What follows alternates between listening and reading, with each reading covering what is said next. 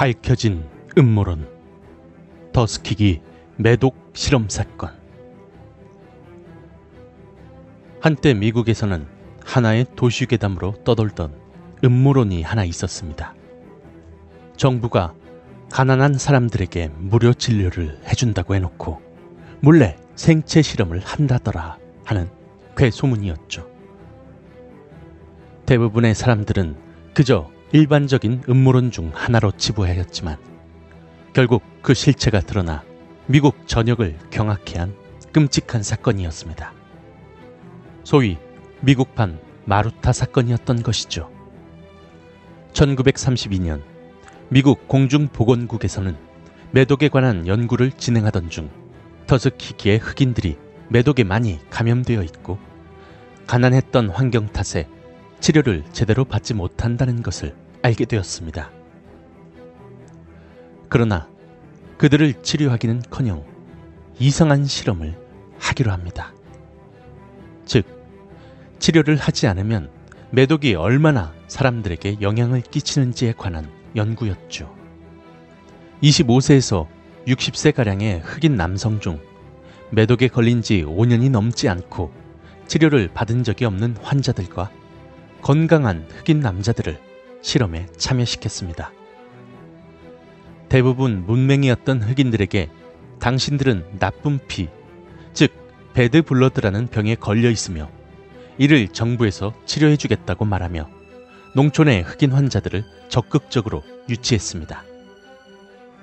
실험 참가자의 수는 총 412명의 매독 환자와 204명의 대조군으로 이루어져 있으며 의사들은 피실험자들로부터 정기적으로 체열을 했고 척수에서 뇌척수액을 뽑는 검사까지 했지만 이 모든 것은 치료를 위한 것이라 말합니다. 그 대상자들은 자신들이 연구 대상인 사실을 모른 채 심지어는 그들이 무슨 병에 걸려 있는지도 전혀 듣지 못한 채 나쁜 피라는 병이라는 말만 믿고 정부에서 무상 치료와 치료약까지 주고 게다가 따뜻한 음식과 생명보험까지 들어주니 그저 고마울 따름이었죠. 자신이 서서히 죽어가고 있다는 사실조차 모른 채 말입니다. 심지어 나누어 주었던 치료약이라는 것은 아스피린과 철분제였다고 하는군요. 이 실험은 1943년 매독을 치료할 수 있는 페니실린이 나온 이후에도 계속되었습니다. 그런데 이보다 더욱 놀라운 사실은 정부가 해당 지역 의사들과 보건소에 공문을 보내 생체 실험에 참여한 흑인들이 병원에 올 경우 그냥 돌려보내라는 요구를 했다고 합니다.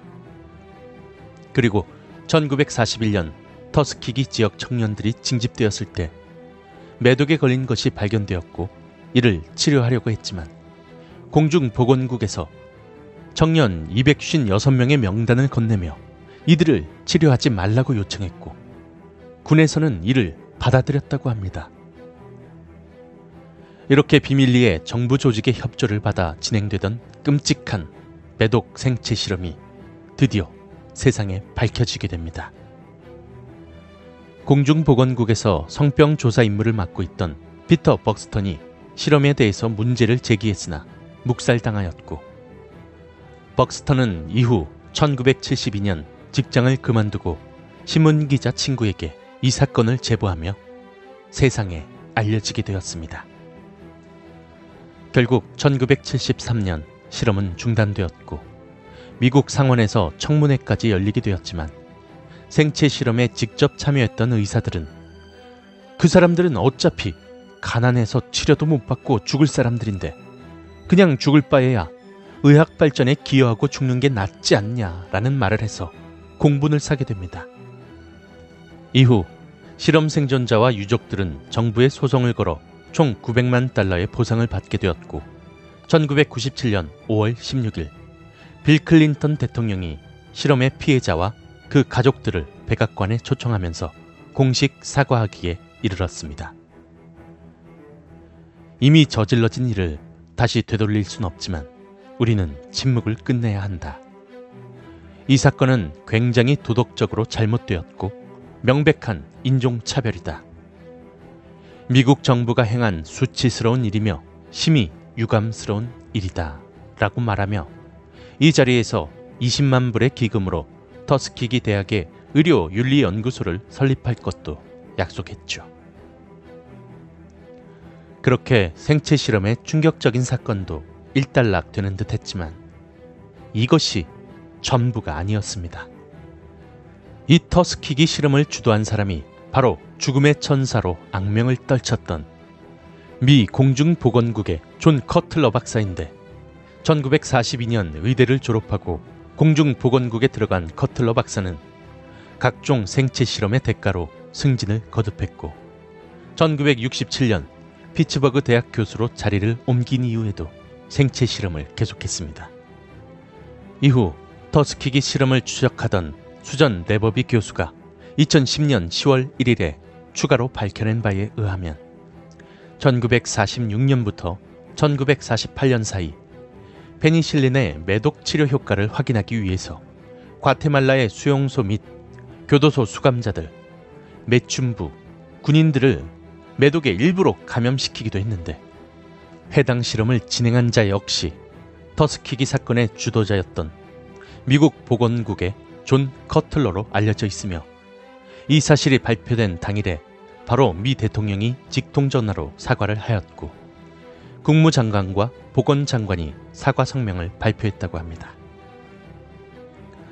무려 5,500여 명에게 생체 실험을 자행했으며 심지어 9살의 소녀도 있었다고 하네요. 현재 과테말라 정부와 국민들은 미국 정부에 대한 손해배상 소송을 준비 중이라고 합니다.